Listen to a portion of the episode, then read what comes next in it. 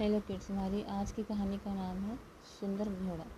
एक जगह एक सुंदर घोड़ा चरा करता था, लेकिन उसको हमेशा डर लगा रहता था, क्योंकि उसी इलाके में एक बाग में कभी कभार दिख जाता था, लेकिन फिर भी चारा खाने में घोड़ा उसी इलाके में रोज़ निकलता था।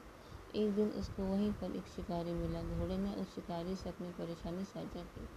शिकारी ने बोला, मुझे डर नहीं लगता, क्योंकि मेरे पास बंदूक है और इससे मैं किसी भी जानवर को मार गिरा सकता हूँ। ये सुनकर घोड़े ने शिकारी से पूछा कि क्या तुम मेरी मदद कर सकते हो? शिकारी ने उसको बोला, तुम मेरे साथ रहो। तुम्हारी जान को कभी खतरा नहीं होगा। घोड़ा मान गया और वह शिकारी उसके ऊपर बैठकर उसको शहर के एक अस्तबल में जाकर छोड़ गया घोड़ा सोचने लगा, मेरी जान से तो मेरी जान को खतरा तो टल गया, लेकिन मेरी आज़ादी छिन गई। Thank you.